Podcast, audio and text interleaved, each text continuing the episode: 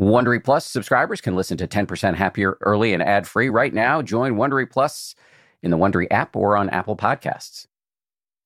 Listen, Dan, I, I just have to tell you, I didn't get much sleep tonight, so nothing too difficult. My mind is not its usual sparkly self. you didn't get much sleep last night, you mean? Right. So basically, you're saying throw you nothing but softballs. Exactly. I don't know that I can make that promise. Well, this is your podcast. They're going to come after you, not me. What are we talking about? What do you want to talk about? Are we talking about the four foundations of mindfulness? Yeah, but I'm happy to not do that and just wing it, whatever you want to talk about. I think it gives us a nice framework and then we can wing it within it. How does that sound? yeah. And also, so these recordings get edited, right? So if there's yes, whatever. Yes. Okay. Yes if you start drooling, right? Exactly. Like that, we can, we can or nodding off or in the middle of what you're saying. right. I'll try not to take that personally. All right. So if you're comfortable, then I'll I'll dive right in. Yeah. Hey, gang, jumping in here to say that this is the 10% Happier podcast, and I'm Dan Harris. And that the voice you've just been listening to, the other voice, not mine, is that of my meditation teacher, friend, and mentor, Joseph Goldstein.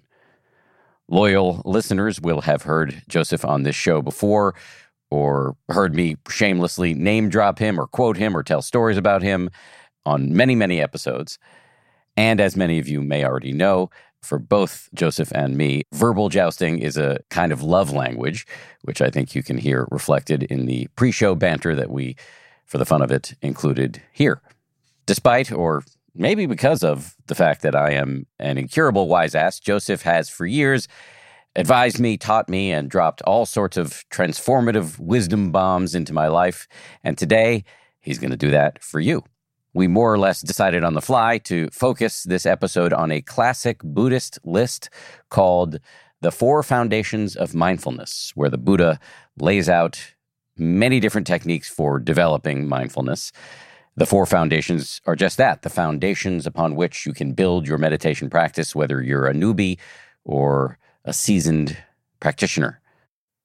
Joseph is one of the premier Western proponents of mindfulness. He co founded the legendary retreat center, the Insight Meditation Society, alongside Sharon Salzberg and Jack Kornfield back in the 1970s. Joseph also wrote a whole book, which I heartily recommend, called Mindfulness. He's written many books, but that's an especially good one. But while mindfulness has become something of a buzz phrase these days, I fear that very often people don't know what the word actually means, much less how to practice it.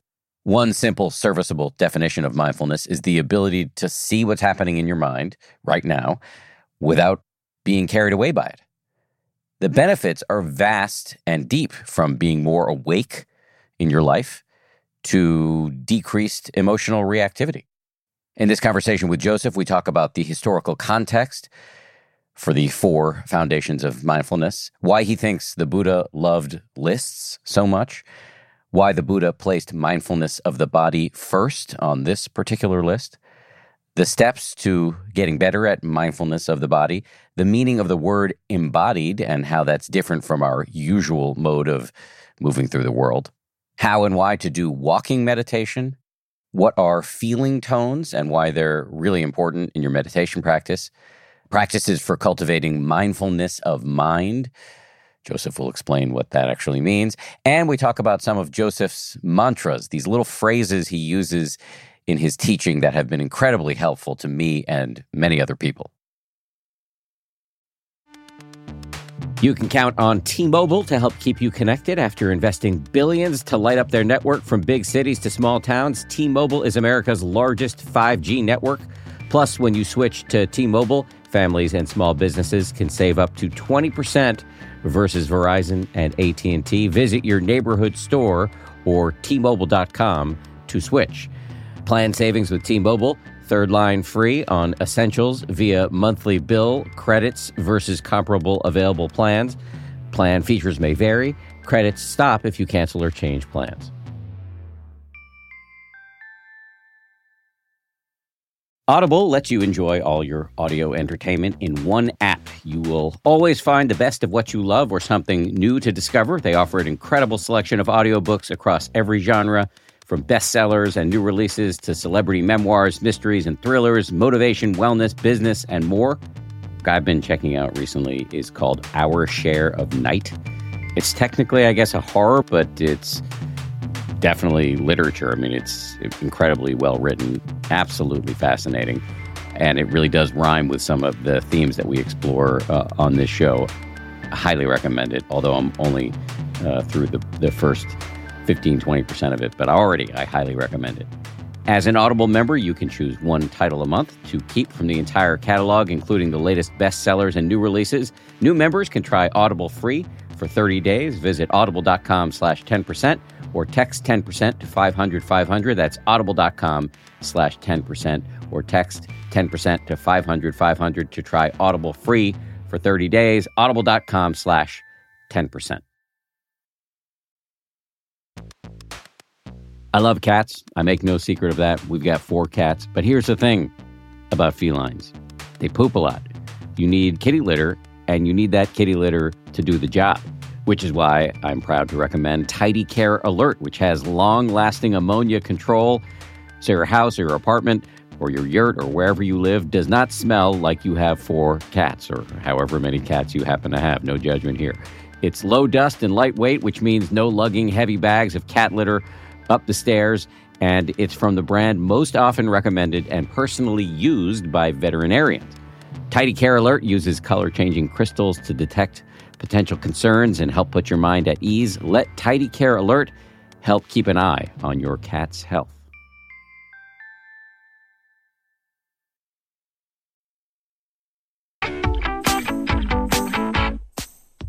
Joseph Goldstein, welcome back to the show. Well, thanks. Good to be with you. So, we're talking about the four foundations of mindfulness. I think it makes sense if you're up for it maybe to give us a little bit of historical context on where this comes from in terms of the Buddhist scriptures, et cetera, et cetera. I believe it comes from a, a lecture the Buddha was said to have given that's now called the Satipatthana Sutta. Very good, Dan. I'm proud of I you. I was going for the gold star. So always, actually. yeah, so that that's exactly right. There is this one discourse, you know, in the collection of the Buddhist teachings called the Satipatthana Sutta, which is often translated as the four foundations of mindfulness. And it really lays out in quite a comprehensive way many different techniques for developing mindfulness. And it really covers, it's quite amazing actually, in you know, a very limited number of pages. It really covers all the different aspects of our experience and how we can be mindful of it all. So it's quite a powerful discourse. And it's one that's used in Buddhist countries. It's extremely popular, especially in the tradition of Theravada Buddhism, which is in Burma and Thailand, Sri Lanka. It's a revered discourse. Often people learn it by heart and chant it. So it has a very important place in the whole Buddhist canon. It's interesting because mindfulness, as you know very well, has become this buzzword over the last decade. You know, there's books on mindful parenting, mindful lawyering, mindful sex, on and on. And often I think the word is used in ways that reflect the user's utter lack of understanding of what mindfulness actually is and how to do it. But here we have this several page long guide, 2,600 years old, that actually breaks it all down and teaches you how to do it. Yeah, exactly. There is a lot of both subtlety to it and, as I said, a wide range of application we're going to go through the four foundations. And we've done this a lot on the show where we, we tackle a Buddhist list. Why was the Buddha so into lists? Was this some, you know, undiagnosed OCD? What was going on with all these lists? Well, my sense is that it's because it was an oral tradition. None of this was written down for hundreds of years. And so just as a mnemonic device, you know, as a way of teaching and then having the monks and nuns and lay people who are listening as a way of easily remembering, you know, through repetition and committing to memory. It becomes easier if there's a structured list. And I find that myself. if there's a nice little list, it's easier to remember it all. editors at digital news outlets have taken this to heart because they're constantly doing, you know, the five sexiest Tom Cruise uh, scenes and, you know, whatever. Have you made that list? I have not. I don't know where that came from. Uh, I'm going to change the subject now to the actual list at hand. Number one, the first foundation of mindfulness, if memory serves, because I don't have in front of me, but this will be a good test of whether I'm a good student of yours. But if memory serves, the first foundation of mindfulness is the body. Yes. And the more I practice and the more I reflect on these teachings, I really have a growing appreciation of why the Buddha placed this first because it's such a it's such an accessible field of our awareness. You know, it's not something that's so subtle or we have to go looking for it.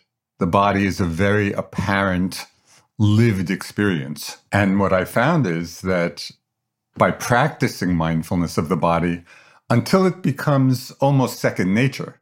Through the repetition of more formal practice, it then becomes much easier to carry mindfulness throughout the day. Because if we're well practiced in it and the body is always with us, we can actually apply the teachings not only in formal meditation sessions, but through all the activities of our lives each day it just feels like a very easy way and an accessible way to actually be cultivating mindfulness in a way that is profound. The Buddha talked about how mindfulness of the body leads to nibbana, leads to enlightenment. So, just this, if we really mastered just this one foundation of mindfulness, it has far reaching and profound consequences. How would one go about this mastery? What are the initial steps one can take to be more mindful of the body? In the discourse, he lays out quite a few different arenas of bodily activity that we can pay attention to. And as I mentioned a few of them, it'll become obvious that throughout the day we can go from one to another. So, for example, the first thing that's mentioned is mindfulness of breathing you know, which is kind of a core practice in formal meditation. It's very often the starting place, the starting place, and in a way, the ending place as well. It's, it can take us a long way. And so we learn how to be mindful breathing in. We know we're breathing in, breathing out, know we're breathing out. Of course, as my first teacher, Munindraji, said, it's simple but not easy, as anybody who has undertaken the practice knows, because even though it's a very simple exercise, just feel the breath coming in, going out. But what people find very commonly is that after one or two or three breaths, the mind starts to wander, you know, and then it's becoming aware of that and coming back to the breath. And we do that repeatedly until over time, you know, the mind begins to settle and we can have a greater continuity of mindfulness with the breath. And everything begins to relax, begins to settle in that increased concentration. Some people, as you well know, find that trying to focus on the breath or feel the breath can produce anxiety. So there are other techniques, other arrows in this particular quiver. Mm-hmm. Before we go to the other arrows, I'd like to highlight basically two different ways of being with the breath because one of them, I think, for many people, alleviates that anxiety or that efforting or getting a little too tight when we attend to the breath. And this other way of being with it actually comes out of a line in this discourse a little later on in the discourse where the Buddha says, Be mindful. And then in the equivalent of quotes, there is a body then to the extent necessary for clear knowing and continuous mindfulness. So it's that phrase, there is a body, which we may have spoken about before, and I've been using a lot in my teaching to use it almost like a mental note, a reminder. So we might be repeating that phrase, you know, intermittently, there is a body, simply as a way of helping us to settle into the awareness of the whole body posture. So rather than narrowing the attention, like to the tip of the nose or even to the movement of the abdomen, you know, instead of narrowing it, we're keeping a larger framework. There is a body. And then within that larger framework, becoming aware of the sensations of the body breathing, but not necessarily narrowing the focus on it.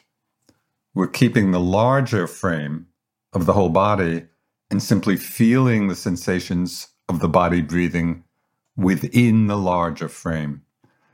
And what I found, and many students, in keeping the larger frame, it seems to allow for the breath just to continue in a more natural way because we're not zeroing in on it.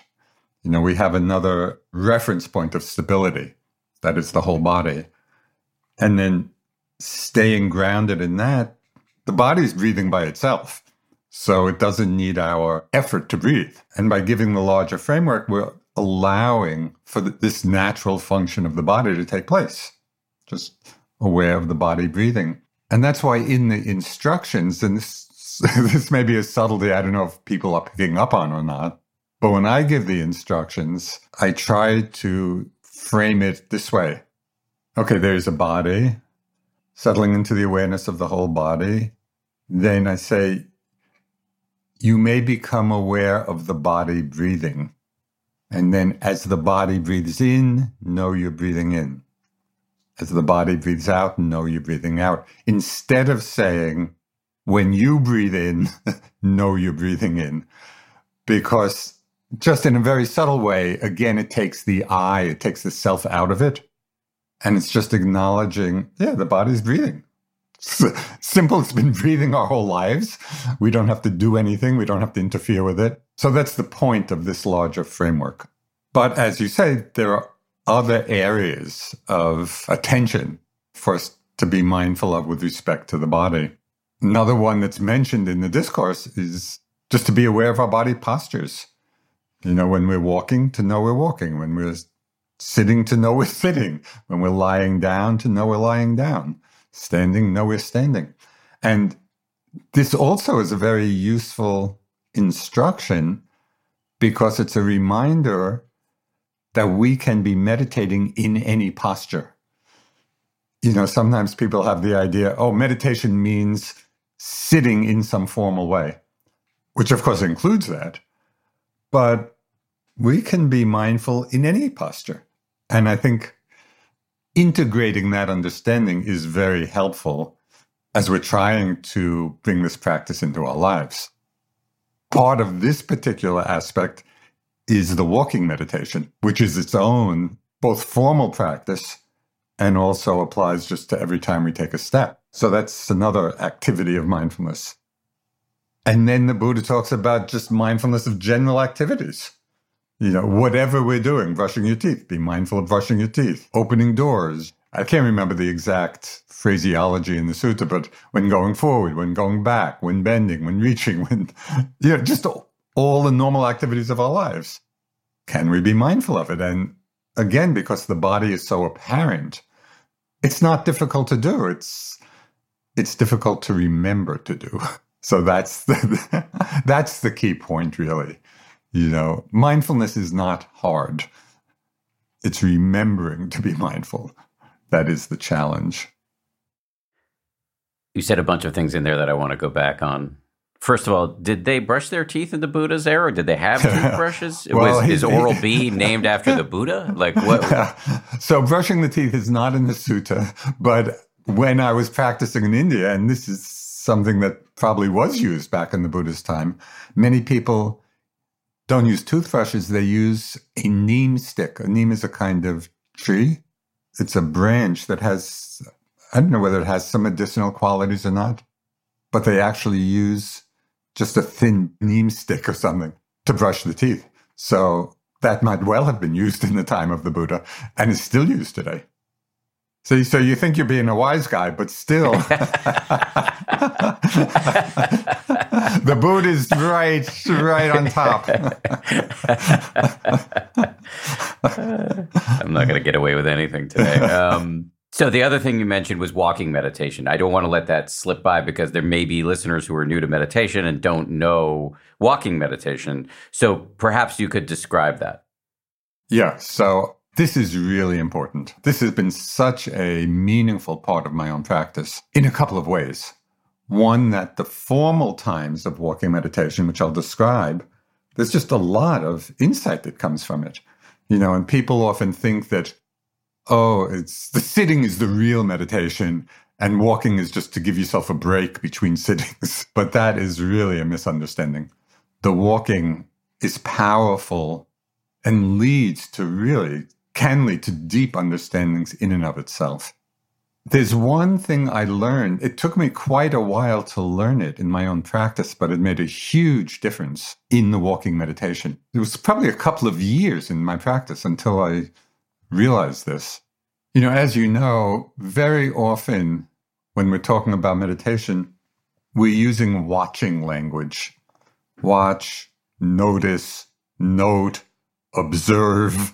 You know, so it's all the language of looking at something not necessarily looking with the eyes, but it's that sense of being outside of it and observing it. And for many years, I would be walking in that way, kind of observing the movement, you know, and the touch of each step.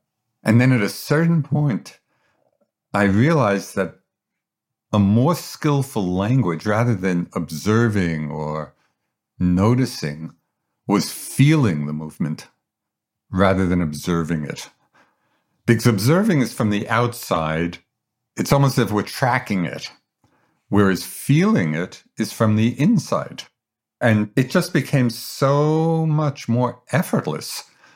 So, for those people who are listening and are interested, just maybe we could do one five second experiment. If you just move your arm and feel the movement, you know, you're just moving your arm in any way you want, and you feel it. So I, I think that you will have the sense of how easeful that is. It doesn't take any any major effort, you know, because we're on the inside feeling it rather than on the outside trying to track it. So when we take a step, if we just feel the movement of the feet or the legs, you know, and we can feel it going at a more or less normal pace, just feeling it stepping, stepping, stepping, if we continue in the walking practice for a while, we can slow down a bit so we can feel more subtleties in the movement. And it, it really is feeling the sensations of the movement. And this is a progression, you know, at first for people who are just beginning, maybe it's just feeling the movement itself, the feeling of lifting the foot and placing it. And that's what we're aware of. But as we settle into that, then we begin to feel the actual sensations in the movement. You know, the lightness, the heaviness, the vibration, the stiffness, the pressure, all of those sensations which let us know that we're moving. So that's dropping in in a slightly deeper way. And that's really where we want to head, you know, to be feeling the sensations of each movement, each touch, and this is one of the things I call my Vipassana mantras, you know, just these little reminders. It's like an inner coach. So in walking, kind of a very helpful inner coach is simply each step, each step. Because if we have the idea, okay, I'm going to be mindful and feel the movement of the next 10 steps, that's probably too much for our attention span. we culturally have a attention deficit disorder. So we have to work within our capacity. I think everyone has the capacity to feel the movement and sensations of one step, just moving and touching. And then again, moving and touching, moving and touching. So just to have that in my each step. So then it becomes quite effortless and easeful and enjoyable because we're really in our bodies. We're embodied. And that's very different than our usual mode of being in the world. One little literary reference here. It's a line by James Joyce describing one of his characters. He says, Mr. Duffy lived a short distance from his body. but in some way, we are all Mr. Duffy.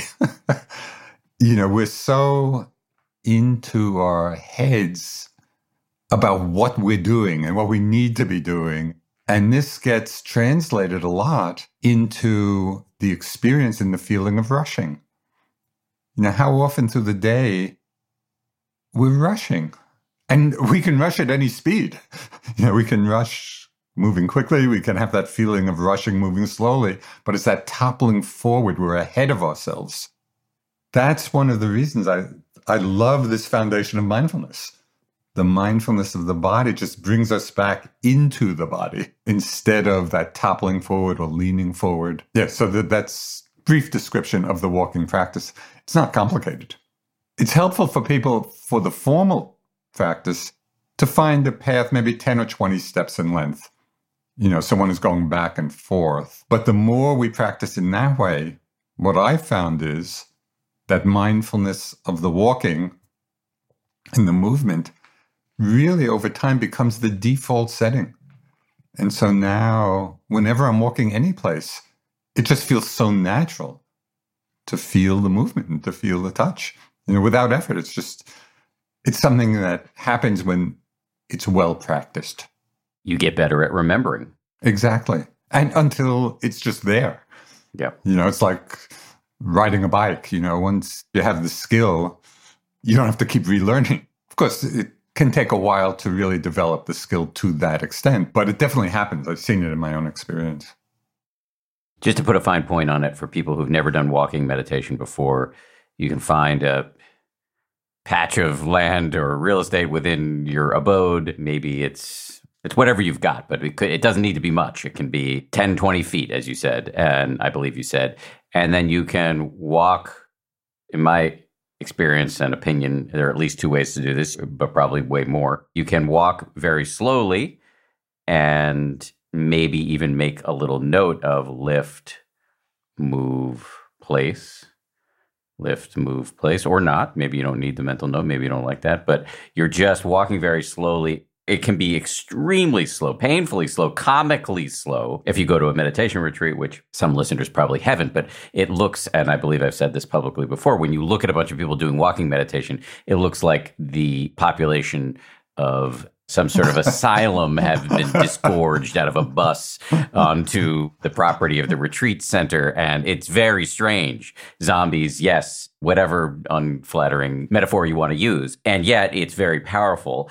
I would also say that I personally have never liked that very slow walking. I actually like to walk something closer to a gentle stroll. It doesn't resonate so much for me to get super focused on the lift move place. It's more just uh, letting the mindfulness wash through the body as it's moving along. I don't know if that makes me a bad meditator, but that works for me. So uh, let me just refine that a little bit. this is this is the opposite of a gold star. If anybody's listening closely, just pointing that out. so within a walking session, it's possible actually to combine it all. And it's often very helpful for people to start out at a more normal pace, you know, just stepping, stepping or left, right, whether one uses the note or not.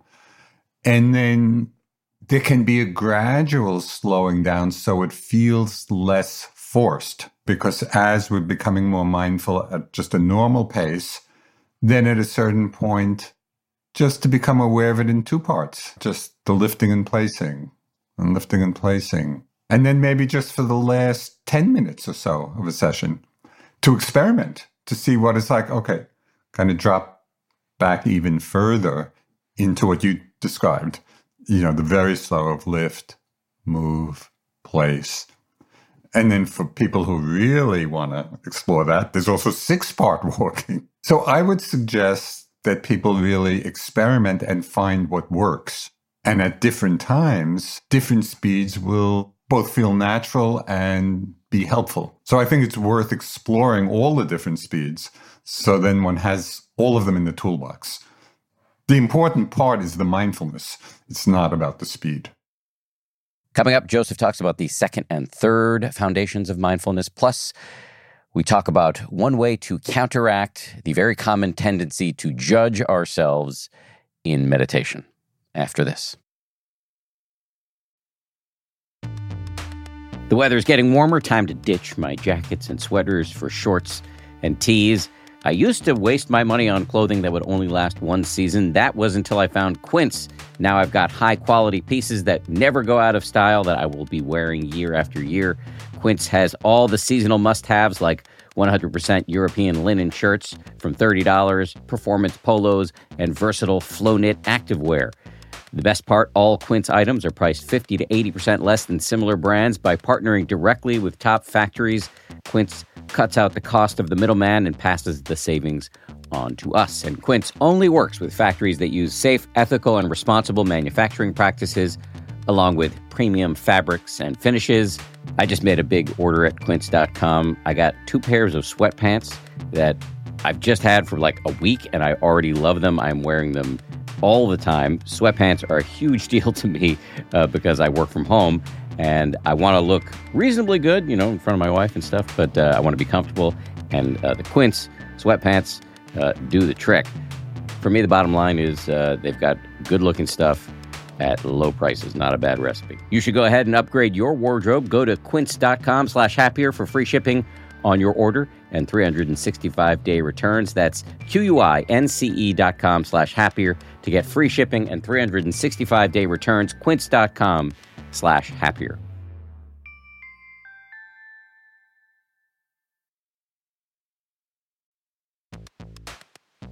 We're driven by the search for better. But when it comes to hiring, the best way to search for a candidate isn't to search at all. Don't search, match with Indeed. If you need to hire, you need Indeed. Indeed is your matching and hiring platform with over 350 million global monthly visitors, according to Indeed data, and a matching engine that helps you find quality candidates fast. Ditch the busy work. Use Indeed for scheduling, screening, and messaging so you can connect with candidates faster. And listeners of this show will get a $75 sponsored job credit to get your jobs more visibility at Indeed.com slash happier. Just go to Indeed.com slash happier right now and support our show by saying you heard about Indeed on this podcast.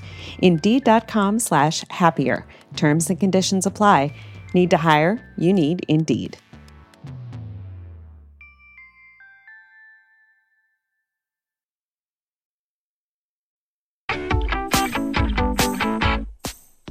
Okay, so speaking of mindfulness, perhaps let's move on to the second foundation of mindfulness.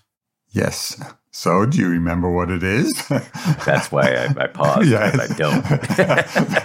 the, the second foundation, which is really an important part of the whole teaching in understanding how it leads to liberation, how it leads to freedom, is mindfulness of feelings. Now, this takes a little clarification because in English, we use the word feeling to mean a lot of different things. Feelings can be emotions. It can be just, you know, I feel hot, I feel cold. So we use that word in a lot of different ways. It has a very specific meaning in the context of Buddhism. And just for those who are interested, the Pali word that's used for this very specific kind of feeling is Vedana, but one doesn't need to remember that. Generally, in teaching, we generally try to translate Vedana as feeling tone to differentiate it from emotions, which is another in English, another word that meaning of feelings. So feeling tone or Vedana refers to the quality in each moment's experience of it being either pleasant, unpleasant, or neutral. So this is a really interesting thing. I think mostly I, mean, we're all aware of experiencing pleasant or unpleasant things in our lives, but we probably haven't really noticed, or noticed very often, that this feeling tone is arising in every moment of experience. A sound, a sight, a smell, a taste, a touch, a sensation, different mind states. Each one arises with a feeling tone. Now, becoming mindful of this is so critically important because it's these feeling tones, when we're not being mindful of them, condition unwholesome mind states. Pleasant When we're not mindful of the pleasant, it very often conditions grasping or clinging or wanting or greed or lust, right? Depending on what the object is. If it's unpleasant and we're not mindful, and I'm sure we're all very familiar with this, it conditions aversion in the mind. Something painful arises, something unpleasant, we don't like it. You know, we try to push it away. And neutral feeling tone, neither pleasant nor unpleasant, very often just conditions delusion or ignorance because there's nothing much impactful happening in terms of feeling tone. We space out, we're not even paying attention to it. So, unless we begin to be mindful of these feeling tones, we're just continually reconditioning these unwholesome mind states, you know, of greed, hatred, and delusion. Mindfulness of them, and this gets very interesting in the practice you know, when something pleasant arises and we're focusing on this second foundation, we might note, oh, pleasant, pleasant. We were open to it. We're not pushing it away. We're not denying it. We have the full experience of the pleasantness of it. But in being mindful of it, we're not grasping, we're not clinging, we're not attached to it. Same thing with unpleasant. When we are just, oh, unpleasant, unpleasant, we experience it, but we're not upset by it. You know, it's not conditioning aversion to it or hating it or wanting to get rid of it. And then on the more subtle level, becoming mindful of the neutral tone. This has such broad implications. First, that these unwholesome mind states are themselves a source of suffering. What does it feel like when we're caught in the grip of desire and wanting and clinging? It doesn't feel good one way of testing this out for people is there's a very simple way of confirming for oneself the suffering of grasping, the suffering of lusting. Even though, especially with pleasant things, pleasant Vedana, there is a certain pleasure associated with it, which is why we're lusting after it. But a very interesting exercise is the next time the mind is caught up in some lustful fantasy, and it could be lustful for any of the sense doors, right? It could be sexual desire and a whole sexual fantasy, which can be very strong, but it could be for anything. It could be for a good meal or for the next vacation or whatever. So the next time the mind is caught up in that, we're really lost in whatever the fantasy is, and then to notice the moment when it passes away, which it always will, because everything is impermanent. So at a certain point, it's going to pass away. And right in that moment, if one can remember, notice the difference in the quality of your experience of when you were lost in the fantasy and when the fantasy is gone and the mind has come back to awareness. For me, it always feels like I've just been let out of the grip of something. right. So even though in the midst of it, I thought it was all pleasant, but in the release from it, the sense of openness and spaciousness and freedom is so apparent. So it's just a very immediate way of testing all this for oneself. And this is so crucial to the whole teaching of the Buddha he never said you have to believe this. He always, with all of his teachings, said, check it out. See for yourself whether this is true, whether it's helpful, whether it leads to less suffering. And so, with everything we're talking about today, again, the suggestion is just try it. Try it for yourself and see. So, this is the basic framework of mindfulness of feeling. It goes into other more subtleties. And for those who are interested, I'm going to give a little plug for my book now. yeah, uh, I'm glad you are because you go very deep on this in the book, which yeah, I've read uh, several times. And so, this last book, Mindfulness, A Practical Guide to Awakening, it's a, an in depth discussion of this whole discourse. And it goes into a lot of detail on each of the foundations. So, we're kind of skimming the surface in a certain way, but people who find some interest might look at the book and you'll see many more subtleties involved. It's a great book. And like I said, I've read it many, many times. And so I left many, many notes all over the various pages. So I'm glad you gave that plug. Let me just stay with Vedana for just a second. If people are interested in doing a specific meditation practice, a formal meditation practice, where they learn to get better at seeing pleasant, unpleasant, neutral, do you have any recommendations there? There are two ways that come to mind. One is simply to wait for times when the pleasantness or unpleasantness is particularly strong. You know, if you're feeling some pain in the body, so the, the sensation itself is mindfulness of the body, but the unpleasantness of it, the painfulness of it, that's Vedana. That's the feeling tone. So at that time, it's just very obvious. And at those times, to really focus or to have the intention to take interest and be exploring what is the actual experience of unpleasantness? And so we're bringing kind of inquiry to this experience of Vedana. Oh, this pain, painfulness, or unpleasantness feels like we're really sensitizing ourselves to what it means, what the Vedana is referring to. And at those times when it's strong, it's not hard to do. We can feel that quality of it being painful.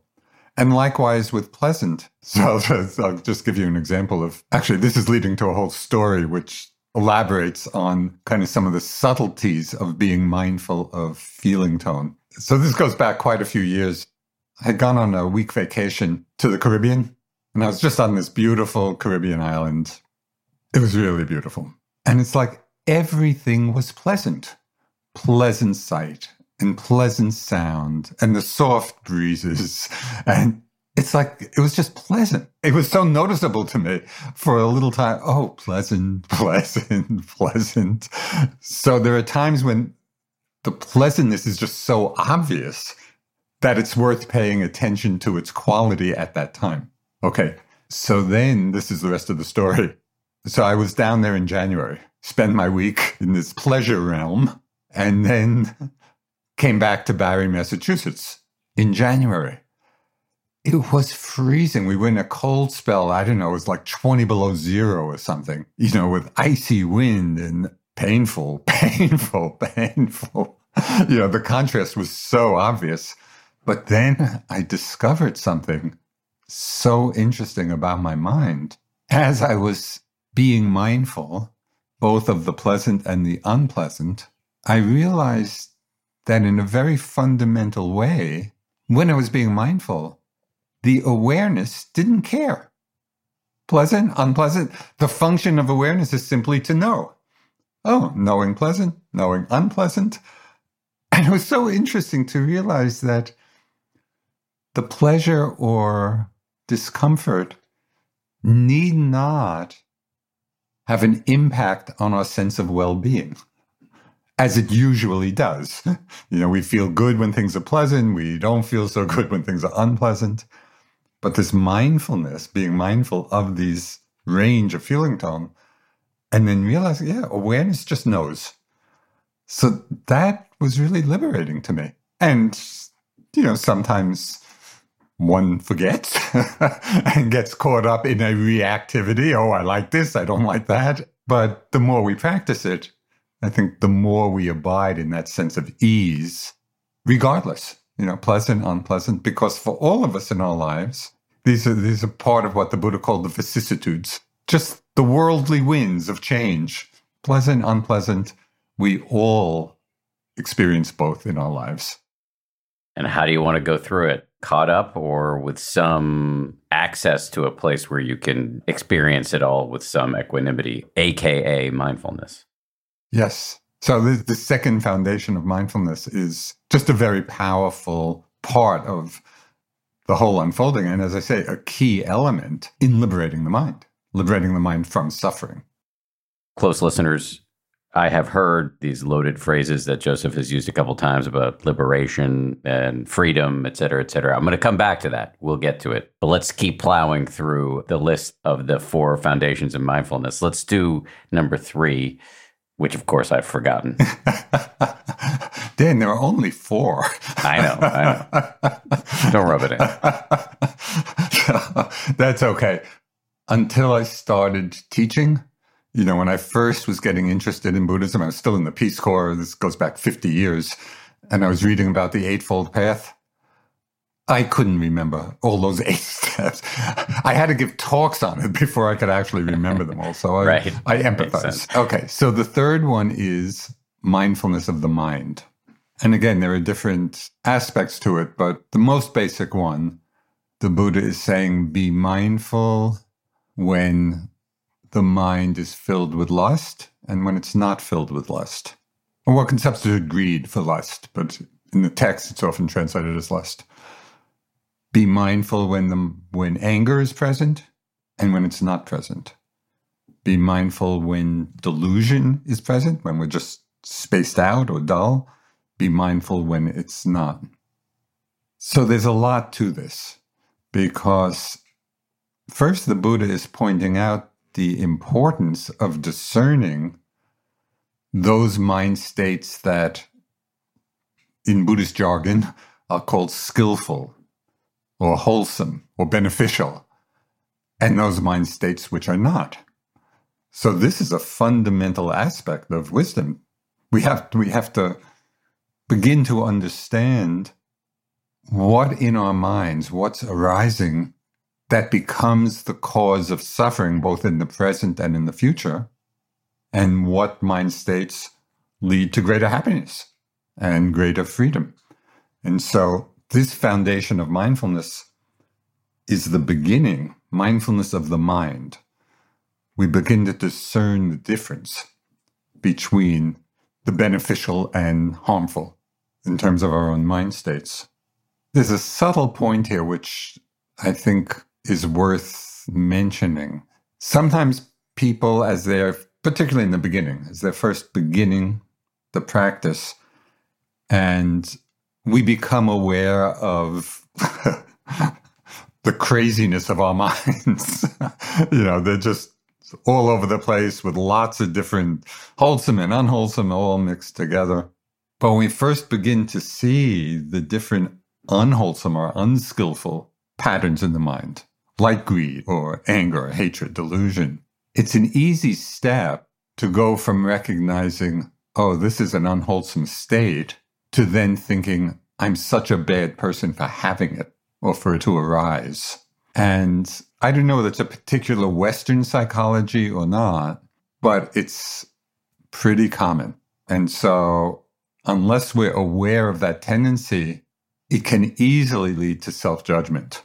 You know, and very commonly, as people are reporting their, med- their meditative experience, very commonly people will talk about the endless self judgments that are arising. You know, I can't do this. It's too hard. I'm such a terrible person. And I went through this myself in my early years of practice. I would be going to speak with my teacher, Munindraji, and I was seeing all these unwholesome parts of my mind telling him what a bad person I was. And basically, he just laughed. Not in a demeaning way, but just, why are you taking this so seriously? It's not personal, right? So we just want to be careful. Mindfulness does not mean judging. Mindfulness means just the awareness something is present or it's not present.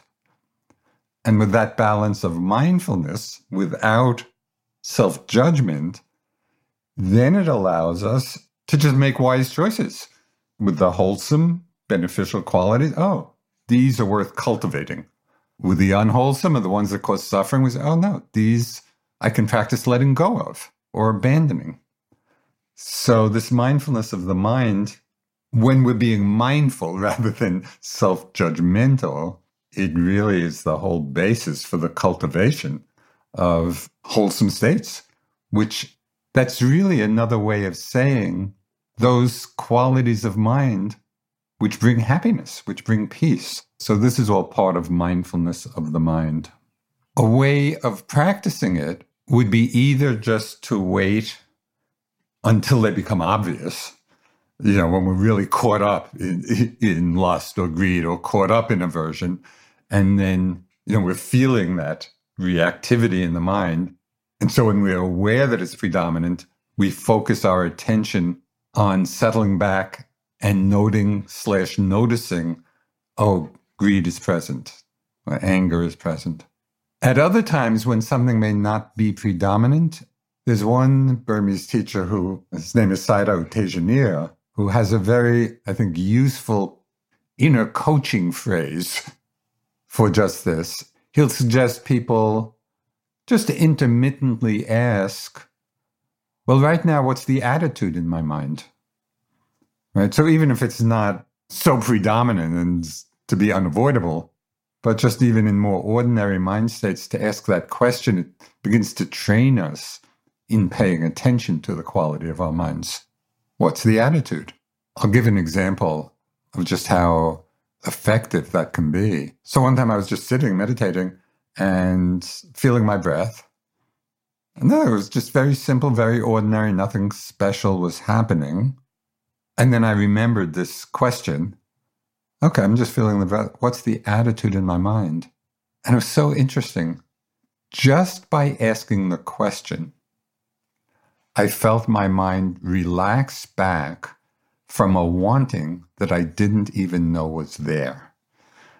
As I was feeling the breath, unbeknownst to me at the time, there was just some subtle wanting of more concentration or more calm or something, you know, that leaning into. What's the attitude? And I felt my mind relax back. So, one last aspect of mindfulness of the mind it's not only noticing when greed or anger, hatred, delusion are present, it's also noticing when they're not present. What's the mind like when it's free of desire, free of anger, free of delusion? And this is something that often people pass over. You know, we tend to emphasize uh, what we might call the negative aspects or the painful aspects. And then we forget to really be mindful when the mind is in a good place, you know, with wholesome qualities. They have to be tended to as well. We need to become mindful of them as well. And by being mindful of the positive mind states, you're reinforcing them. Yes, you're strengthening them. And again, mindfulness means being aware of them and, and really experiencing them without attachment. So feelings like love or generosity or calm or concentration or, you know, all of the skillful states of mind, we want to be mindful, include them in our field of mindfulness so that we are also learning that they too are impermanent. They're wholesome, but we don't want to be attached to them because they also are arising and passing away. Coming up we hit the fourth foundation of mindfulness. Plus, Joseph talks about the rather grandiose sounding word liberation and how we can all get a taste of it right after this. It's spring, and that means it's graduation season, and I've got an idea for an incredibly fun graduation gift or party favor. Did you know that you can get personalized M&Ms? You can choose from over 20 colors and add your graduate's name, graduation themed graphics, or photos which are printed directly on the candy. I recently got a sample of some of these personalized M&Ms. Uh, they showed up in my mailbox. They got my face on them, which makes it a little bit awkward for me to eat them personally. I'm doing it anyway. The M&Ms I got also include the words 10% happier, to which I have a deep attachment. I was kind of thrilled uh, when I saw them. I was wondering if they were a gift from somebody on the uh, 10th anniversary of the 10% Happier book. Turns out they weren't. They were a gift from uh, M&M's, who are now a sponsor of this show. So thank you, M&M's. Uh, for sponsoring this show and for the delicious treat. You can visit MMS.com to create your own unique custom gifts and memorable party favors for graduations, weddings, birthdays, and more. That's MMS.com. Use code HAPPIER to receive 15% off your next order. Since 2013, Bombas has donated over 100 million socks, underwear, and t shirts to those facing homelessness. If we counted those on air, this ad would last over 1,157 days. But if we counted the time it takes to make a donation possible, it would take just a few clicks. Because every time you make a purchase, Bombas donates an item to someone who needs it. Go to bombas.com slash Wondery and use code Wondery for 20% off your first purchase. That's bombas.com slash Wondery, code Wondery.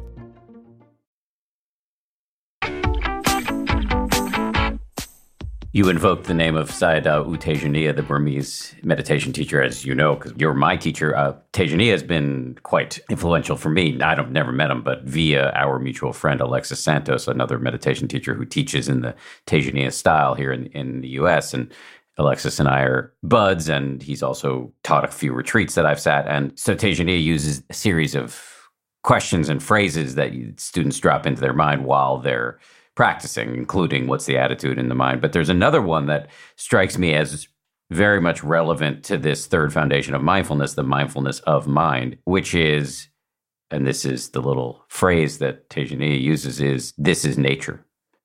You described very eloquently earlier this common thing that happens in, in the mind, at least in the West, of we notice a thought, might be maybe just like a quick little burst of bigotry. We go right to a story about what kind of person we are, often mindlessly. I mean, always mindlessly by its very nature, these stories are mindless. And it's reinforcing this idea that there is somebody here at all and uh, in the worst possible way.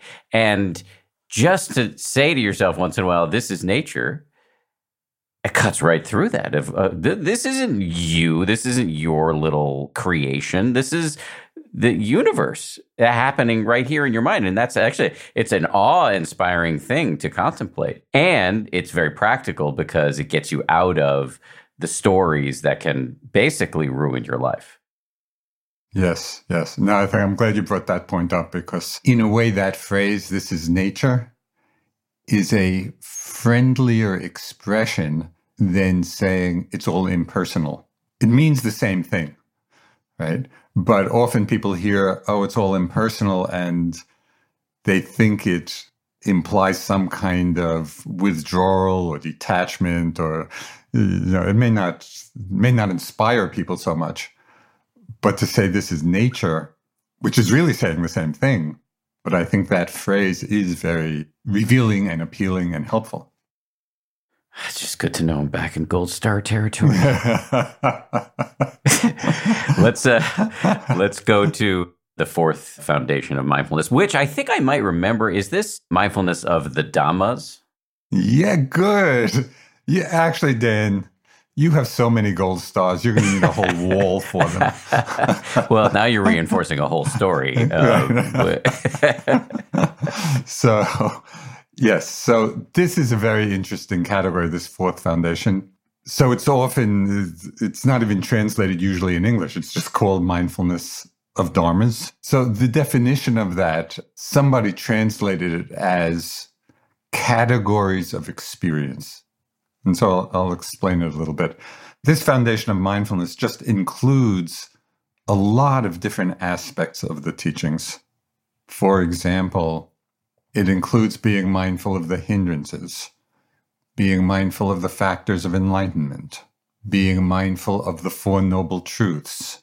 So it's just taking these broad categories and gives instruction for being with each one of them. Now it's interesting because, you know, instead be mindful of the hindrances, didn't we do that with the third foundation? You know, mindfulness of greed, mindfulness of anger. Well, in the fourth foundation, it's just understanding how these mind states function. So it's not only being mindful of them, but understanding how they function as hindering concentration. That's why they're called hindrances. Or the factors of enlightenment, you know, all, all the wholesome factors of mind, which also we experienced in the third foundation, mindfulness of mind, but we're understanding, yes, they function as the vehicle for awakening or liberation. And then, of course, all of this is laid out very clearly in all of the teachings about the Four Noble Truths, which is also included in this fourth foundation. So it's quite comprehensive, this aspect of the discourse. So it's kind of a list of lists. Yeah. Yes. But again, just to remind people, the purpose of it is not simply to memorize lists. the purpose is to actually take each one and see how they apply to our own experience. Because each one is pointing to something, right? They're pointing to something crucial in understanding ourselves. So we don't want to just know, oh, the five hindrances, I know what they are, you know, and we rattle off the list of five and then forget about it.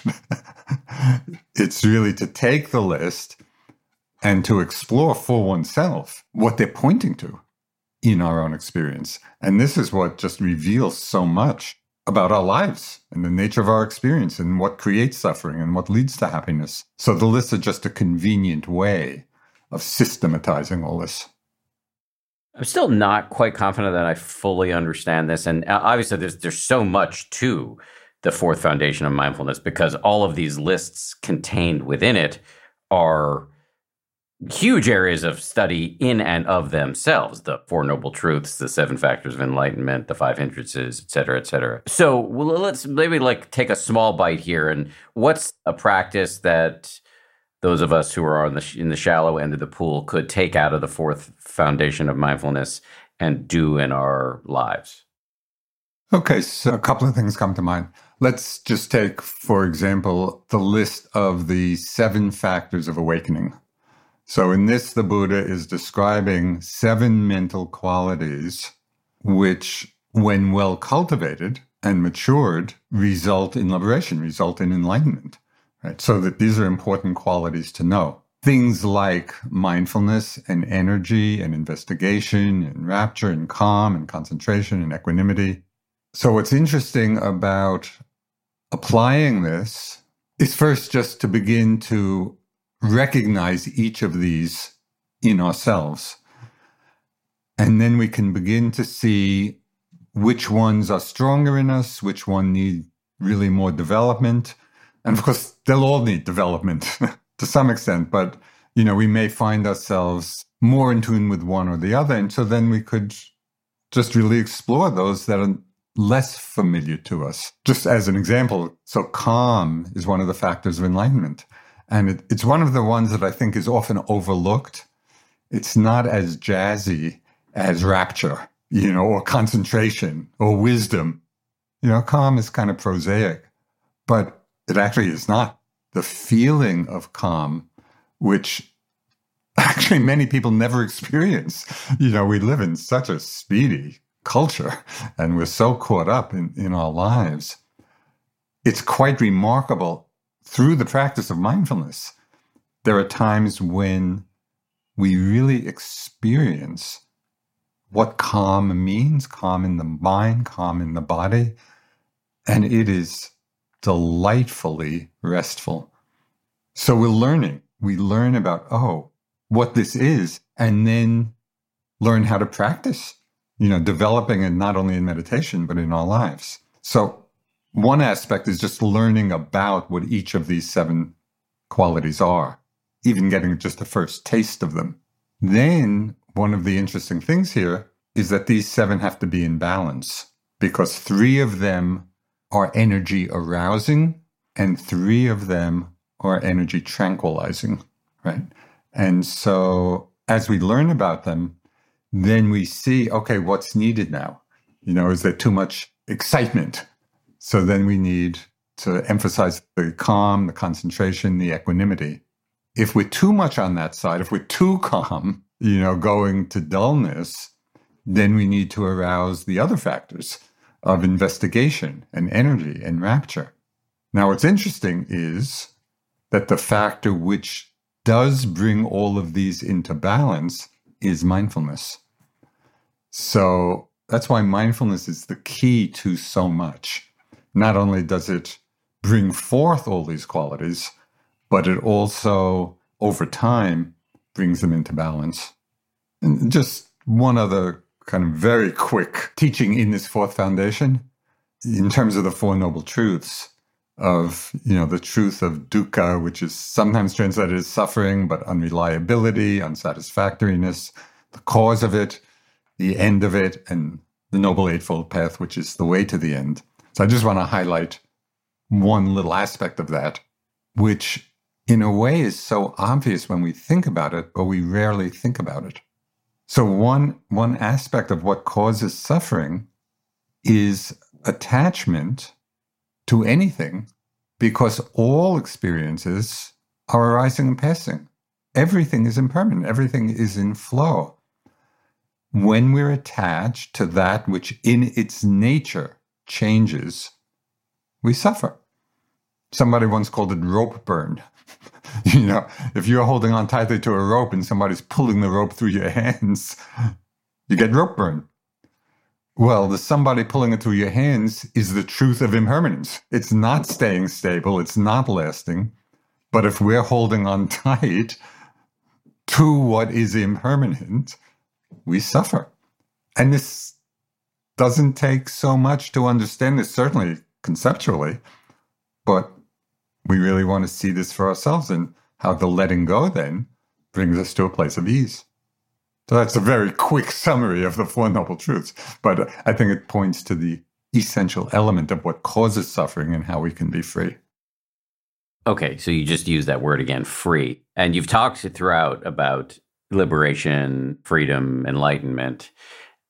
In the remaining time, we're not going to be able to do a comprehensive discourse on the subject, but I've been torturing you on this issue for a long time, which is uh, so much of Buddhism is just so natural and it's common sense. I've heard it referred to as advanced common sense, you know, and then appended on top of, of all of these incredibly practical, so incisive mental exercises and ways to live and ways to view the world.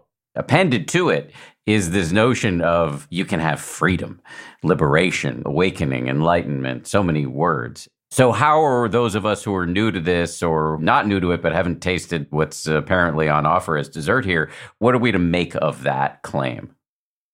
Yeah, so it actually is pretty simple. And I think people can have a taste of it even before the full realization of it.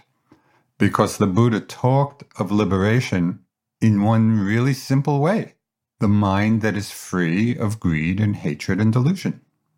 You know, where these qualities have been uprooted from the mind. Enlightenment really refers to the uprooting of these qualities of mind that cause us suffering. But even before they're uprooted, right, we have many moments of the mind that is free of, you know, moments free of greed and free of anger, free of hatred, which we talked about earlier you know, in terms of mindfulness of the mind. And so this gives us a taste of what liberation is about. So it's not just some metaphysical abstraction. We're actually we're actually tasting the mind that is free, even for a short period of time, of those qualities that cause suffering. And the Buddha described all of his teachings, condensed it into one very simple phrase. He said, all that he teaches is suffering and the end of suffering. That encapsulates the whole nature of the teachings and what it's about. And so we could say enlightenment is really the complete end of suffering. But even before that, we have many moments when the mind is free of suffering because the suffering is all connected to the unwholesome states of mind. So, help point us to how we would know if we're in a moment where there is no greed or lust or hatred or aversion or delusion or ignorance about, you know, what's happening right now. Well, I think just what we talked about before in, in asking that question, just whether it's in a formal meditation session or just throughout the day, just asking that probing question. Well, what's the attitude in my mind right now? Somebody described it as the unwholesome states as pulling in, which is greed, pushing away, which is aversion, and running around in circles, which is delusion. so when we're asking the question, what's the attitude in the mind? Like I did when I was just watching the breath, I realized that I was trying to pull something in. You know, there was greed, for more calm. Or, you know, if we're working with some pain and we ask the question, what's the attitude? And we notice, oh, it's pushing away. I don't like this. I want it to go away. So then we know there's aversion present. If we're just going running around in circles in our minds, we know it's delusion. And when those are not there, like in that moment when I let go of that leaning in and just settled back, in just a moment of breathing, not wanting anything. Right? So that's a moment free of that. And we can we can feel that for ourselves. It's the same going back to an earlier suggestion about noticing times when the mind is caught up in some lustful fantasy for anything, and then noticing the moment when it ends. So right there, right there is a very powerful way of seeing the difference. Mind filled with lust, free of lust. And the difference in the experience is so vivid and so apparent. And I love that because it makes all of this practical. It, this is not theoretical. you know, we can test it for ourselves in our own experience. There's one other exercise. This is one that I find very interesting, which highlights when there's delusion in the in the moment or non-delusion, because that's the one that's perhaps the hardest to distinguish. You know, greed or anger, whether it's present or not. With a little practice, we can get pretty good at, at noticing that.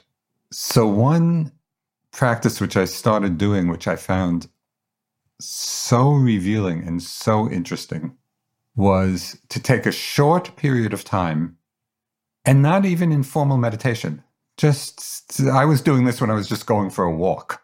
And I set the intention to really watch out for the very quickly passing thoughts that went through my mind. So they weren't big, they weren't dramatic, they weren't problematic. They were just these ordinary quick thoughts, maybe lasting 10 seconds or 15 seconds.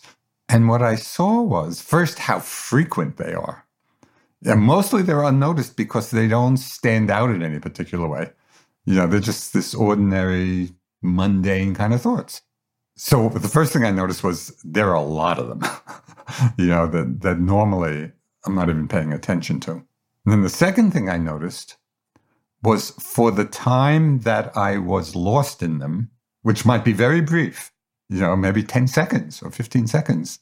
For that time, it was like being in a dream state, right? I was not aware in that moment that I was thinking, and I was not aware of anything else. I was just, I was just submerged in the mundane content of whatever the thought was. So it's like just dropping into a dream state and then 15 seconds later waking up from it and watching this difference between being in a dream state and being awake right? It was like a clear recognition of going from delusion to wisdom from being asleep to being awake.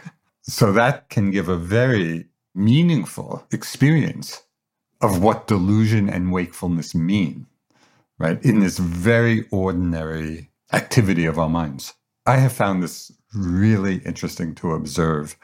And it points to one more thing that I think would be a helpful reminder for people, particularly in their formal meditation practice, you know, because we get lost in thought a lot, you know, and then we come back to the breath or whatever we're attending to. And very often there will be a judgment, and maybe quick, about, oh, lost again, you know, and then we either beat ourselves up for it or not, but there's a kind of self judgment there. So instead of emphasizing the having been lost, every time we're lost and then come out from being lost, why not emphasize, oh, awake again? And emphasize the experience of the wakefulness rather than the judgment about having been lost. So then we're really inspiring ourselves over and over. Oh, good, awake again, awake again, awake again. You know, and so it's really keying us into what wakefulness is about and what it feels like and the value of it. So that's just, I think, would be a really helpful exercise to do. Yeah, you said this to me in the last retreat I was on, and I've been doing it ever since. It's extremely helpful, and it does counteract this tendency that we've discussed several times during the course of this discussion to judge ourselves and criticize ourselves. Just in closing, just to say thank you for coming on. It's always so fun and it's always great to have you on, even when you, you know, mock me, which I know is straight out of the Dharma. Listen, no, I, I talked about your your wall of gold stars, Dan. Yeah, but I think there was some sarcasm. no, no, no, no, no, no, no. Genuinely, genuinely felt. It's been a pleasure. It's always it's always fun to talk about the Dharma with you. Likewise. Likewise. Thanks again to Joseph. Love having him on the show. Thank you as well to everybody who worked so incredibly hard to make this show a reality two and a half times a week. They include Gabrielle Zuckerman, DJ Cashmere, Justine Davey, Lauren Smith. Our senior producer is Marissa Schneiderman. Kimmy Regler is our managing producer, and our executive producer is Jen Poyant. Scoring and mixing by Peter Bonaventure of Ultraviolet Audio. We'll see you all on Wednesday for a brand new episode with a great Dharma teacher who's making her second appearance on this show, Mushim Ikeda. If you like 10% Happier, and I hope you do, uh, you can listen early and ad free right now by joining Wondery Plus in the Wondery app or on Apple Podcasts. Prime members can listen ad free on Amazon Music. Before you go, tell us about yourself by filling out a short survey at wondery.com/slash survey. I'm Shima Oliaee, and I have a new podcast called The Competition. Every year, 50 high school senior girls compete in a massive scholarship competition. I wouldn't say I have an ego problem, but I'm extremely competitive. All of the competitors are used to being the best and the brightest, and they're all vying for a huge cash prize. This will probably be the most intense thing you've ever gone through in your life. I remember that feeling because I was one of them. I lost. But now I'm coming back as a judge and also a kind of teen girl anthropologist. Because if you want to understand what it's like to be a young woman in America today, the competition's not a bad place to start. Hopefully, no one will die on stage tonight. From Pineapple Street Studios and Wondery, this is The Competition. Follow The Competition on the Wondery app or wherever you get your podcasts. You can listen to The Competition early and ad-free right now by joining Wondery Plus. Once upon a beat. Remember those stories and fables that would capture your imagination and you couldn't wait to see how they would unfold? And now, when you read them as an adult, you think some of these old tales could use a fresh spin. We have a perfect podcast to bring you the stories you remember, remix, and reimagine for the kids in your life today. Join me, DJ Few, and my trusty turntable, Baby Scratch, as we spin up new tales in the New Kids and Family podcast, Once Upon a Beat. Wondery and Tinkercast are bringing you a jam packed, music filled weekly party where hip hop and fables meet. It's Once Upon a Beat. Follow Once Upon a Beat on the Wondery app or wherever you get your podcasts. You can listen to Once Upon a Beat early and ad free right now by joining Wondery Plus in the Wondery app or Wondery Kids Plus in Apple Podcasts. Once Upon a Beat.